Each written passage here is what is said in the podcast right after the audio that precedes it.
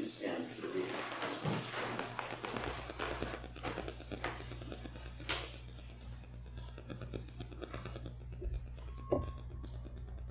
one. Holy Gospel of our Lord Jesus Christ, according to Luke.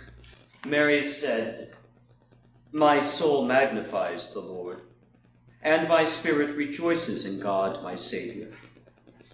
He has looked with favor on the lowliness of his servant. Surely from now on all generations will call me blessed. For the Mighty One has done great things for me, and holy is his name. His mercy is for those who fear him from generation to generation. He has shown strength with his arm. He has scattered the proud in the thoughts of their hearts. He has brought down the powerful from their thrones and lifted up the lowly. He has filled the hungry with good things and sent the rich away empty. He has helped his servant Israel in remembrance of his mercy, according to the promise he made to our ancestors, to Abraham, and to his descendants forever." The Gospel of the Lord. In the name of the Father, and of the Son, and of the Holy Spirit. Amen. Amen. Those of you who have heard me preach before know that I tend to want to preach deep in the faith, to raise the spirit, and to give people things that they can meditate on and come closer in their own time and with the gift of God to the Lord. But Mary has been a problem for Protestants since the Reformation. And since I have the academic chops, I thought that this time it was going to be some information. Who was Mary? Why is she important to us? Why was she so universally loved and worshipped? She was the mother of the Lord. She agreed to take on the burden with its mix of joy, sorrow, and some fear, and a lot of confusion. She certainly didn't expect to be worshipped, but she has received veneration that is so intense that it might as well be worshipped. This goes back to the early church, but not quite to the beginning. What you heard in one of the lessons is about all Paul has to say about Mary. God sent his son, born of a woman. Paul was not a misogynist. He focused on Jesus, as he should. And that becomes the linchpin of why Mary, and why she'd sort of disappeared after the Reformation, and hopefully she's coming back. Mark is only referred to, and she's only referred to as Jesus' mother. Matthew refers to her as fulfilling the prophet from Isaiah. We've heard a good prophet from Isaiah, but the focus is on Joseph. It was Luke that gives us the whole narrative, and the focus is on, you know, the narrative. We see it every year when the kids come up and do the pageant. This is the narrative. The nativity and fleeing into Egypt.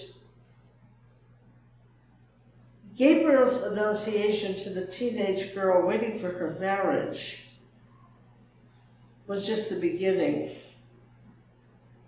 Her escape to stay with Elizabeth, who was carrying John, was just the beginning. She was so much more. We know that she watched her son die a terrible death. That's why we call her Mary, Our Lady of Sorrows. The Gospel of John gives us some testimony. The most relevant is the wedding at Cana. You remember that. Both Mary and his disciples were guests. It's funny the way they write it. Mary was invited. Oh, and Jesus and his fellows were invited. That seems to have been two invitations in the mail. Both Mary and running out of wine, which would bring shame on the new couple for lack of hospitality. Mary steps up and she maneuvers. She pushes him into doing something and she's quite sure he's going to do something, and he does.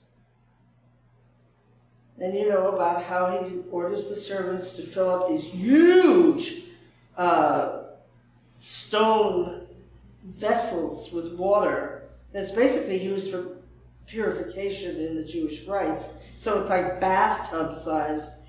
And he makes them wine. And then the steward takes them out and says, the bridegroom says, this is amazing.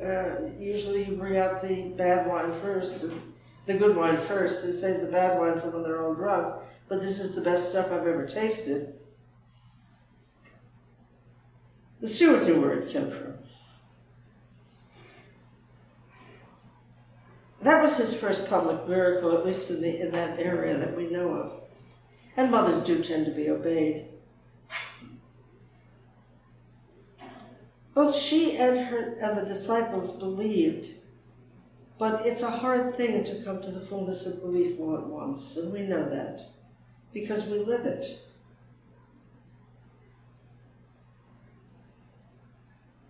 In John, it's Mary and her sister Mary and Mary Magdalene, all three Marys, the three Marys, stood by the cross.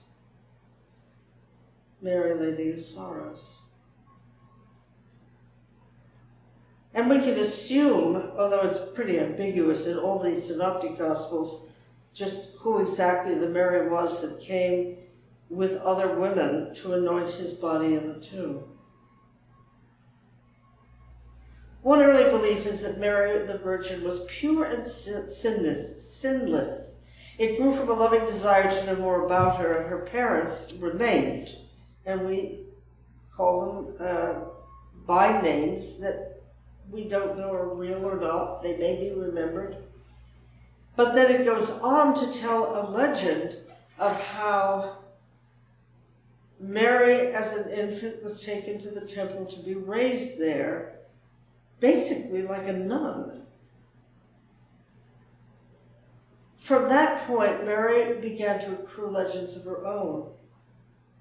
The slow death of the Roman Empire with its plagues and invading hordes, boy does that sound like today, had created a culture of fear and a conviction of sin and punishment. Boy does that sound like today. Jesus and his father became more and more unattainable. His father was the king of all. He was the son and heir. They sat on thrones with crowns and ordered everybody around. People were frightened of them. As a result, they considered themselves the massa damnata, the damned people expecting hell, or at best a purgatory that was invented to give comfort to that grim future. We the people needed an advocate, and Mary the mother was sought for that solace and aid. My doctoral dissertation, this is why I'm writing this, right? My doctoral dissertation was on the collection of legends which developed by the 10th century, or possibly earlier, and remained in currency almost unchanged until the Reformation, at least 600 years. They were fairy tales. Literally, they were fairy tales. Mary was both the princess to be won and the magical helper who aids the ordinary young man in his quest. Here's a couple of examples. Ebo the thief. He prayed to Mary at a roadside shrine before he went to work, thieving. He got caught and hanged. Mary held him up for 3 days. The miracle of his survival saved his life, and he was cut down. In a lot of those tales, he just goes on thieving, and a couple of them they had to add to it, and he saw the error of his ways, and he became a monk. But the issue was, Mary saved him. So Beatrice the Sacristan is one of the great ones. Everybody who knows this literature knows. Beatrice the Sacristan, in her convent, she was seduced by a young, good-looking cleric. This happens. They ran away. He soon abandoned her, and she remained in the last tavern they were at, probably is a prostitute. I mean, it certainly wasn't an easy life. When she, like the prodigal son, suddenly realized that she'd had enough of this, she repented and decided that she was going to go back to her convent and receive whatever punishment, but she couldn't live like this anymore. So she gets to the convent and she runs into one of the men, lay people that they hire to do some of the heavy gardening. And he says, "Hey, Beatrice, I didn't know that you'd stepped out. Good to see you back. Did you go shopping or something?" And she goes in and everybody treats her like she's never been away. She runs into the chapel and kneels before the statue of Mary. And Mary appears. She comes right out of the statue and stands there and says, "I took your place. They don't know you were gone." She took her place doing all the sacristans' work, going to chapter with the other nuns. And Beatrice says, "I have to go and make my confession." She says, "No, you are forgiven. God has forgiven you. Don't tell the priest. It will confuse him." This was Mary. These tales were collected in books of homilies, sermons, called Mariales, for the edification of the local peasants, delivered by parish priests hardly more educated than their congregation. That's why they had to be given sermons. They were not trusted to write and proclaim sermons. It got a little strange.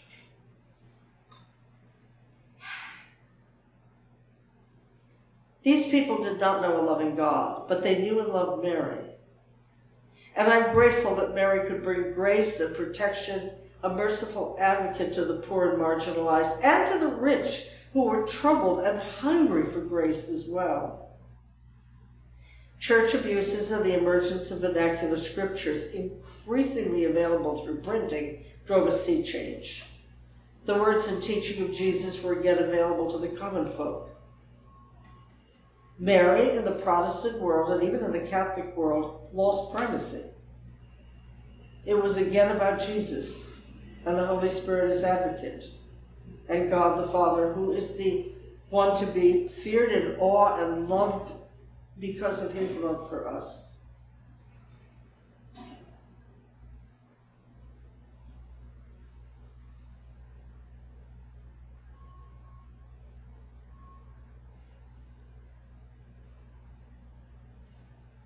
But the sorrowful life of she who accepted God's grace in bearing his son,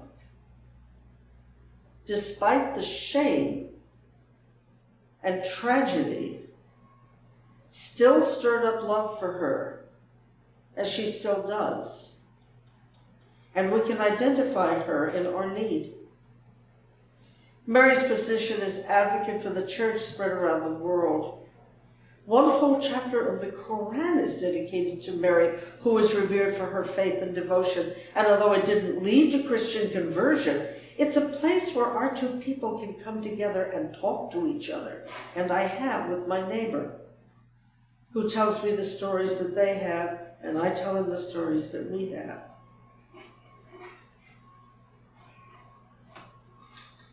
But it didn't just stop there. For example, this is probably the most famous example of an apparition of Mary. Our Lady of Guadalupe appeared to an indigenous Nahuatl, I think I said that right, farmer named Juan Diego, who persisted for her that a cathedral be built where she wants it. He had to go to the bishop and he wanted a miracle, and Mary gave him roses and whole bunches of things happened. And the cathedral was to be built because of the word of some native peasant. That's a biggie. Not because it came down from the bishops. Once again, she's being called to serve our purposes. Mary nearly became co-savior a couple of popes ago when there was a move to name her co-redeemer, the Redemptrix. Cooler heads prevailed, as they should.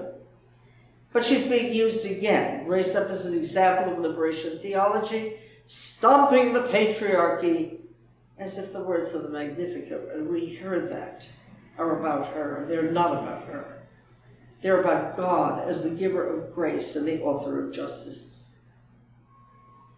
As beautiful as many of these legends are, I wonder if we didn't do Mary a disservice. Her part was so much simpler and much more profound, piercing our hearts with the reality of her life, as the reality of our Lord's life pierced hers. Let's go back to scriptures and why her love for us and our love for her is important today. If she was so pure, how do we relate to her? In those years in Nazareth, she must have lived as a normal married woman. She certainly cooked and cleaned and went to market, and when the baby was small, she washed the diapers, all the things that we know people have to do.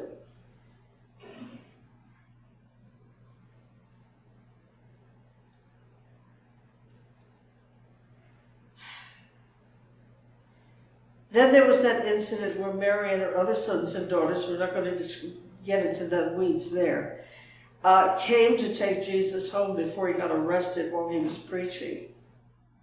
And somebody ran in and said, your mother and family are here, and they want you to go home. And he says, who is my mother? Who are my brothers? You remember that. Now, it may be possible that he was preaching to extend the family, so that we are related. We are all related, even though we're not blood relatives, all of us. But what she heard when somebody came out and said, he said, who's my mother? She must have been hurt to the quick. Because it's hard to wrap your head around the gospel, as preached by Jesus right there in front of you.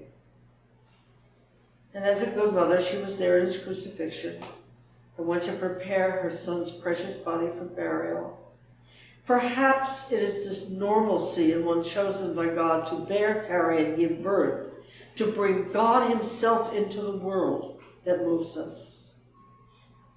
Her yes pushed through the fear of being taken for a sinful girl in her small, gossipy town. But love and all prevailed, and it was her choice, her answer to this vocation, and it was a vocation. With every Hail Mary full of grace, can we both ask for her prayers as our companion, as our patron, as we renew our yes? August 15th in the Orthodox Church is the Dormition of Mary, one of the oldest extra-canonical celebrations of Mary. She falls asleep. They go to her tomb, it's empty, and she rises to heaven. And it recapitulates Jesus' death and resurrection. In the Western Church, Mary's Assumption into heaven is celebrated in Rome, and among many of us, Episcopalians and the wider Anglican community. Was she the first Christian? Perhaps she, along with the disciples, had to grow into the way of the cross, as we all do. Perhaps it was not until her death and being reunited with her son in his glory and receiving her crown from his hands did she fully embrace what her life had meant. Perhaps that is when she received a new vocation to plead for us ordinary sinners, for the love and mercy of her son and the glories of the kingdom of God. And so we echo the words of Elizabeth, and if you know them, please say them with me. Hail Mary, full of grace, the Lord is with thee. Blessed art thou amongst women, and blessed is the fruit of thy womb, Jesus. Holy Mary, Mother of God, pray for us sinners, now and at the hour of our death. Amen. Thank you for listening to this sermon podcast from the Episcopal Church of Our Savior, Mill Valley, California. We are a growing community welcoming those seeking to deepen their relationship with God and to journey in faith with God's people through the breaking of bread and in service to others in Christ's name. You may reach us by phone at 415-388-1907, search for us online, or visit our website at OurSaviorMillValley.org. We wish you God's peace. We hope to greet you in person very soon.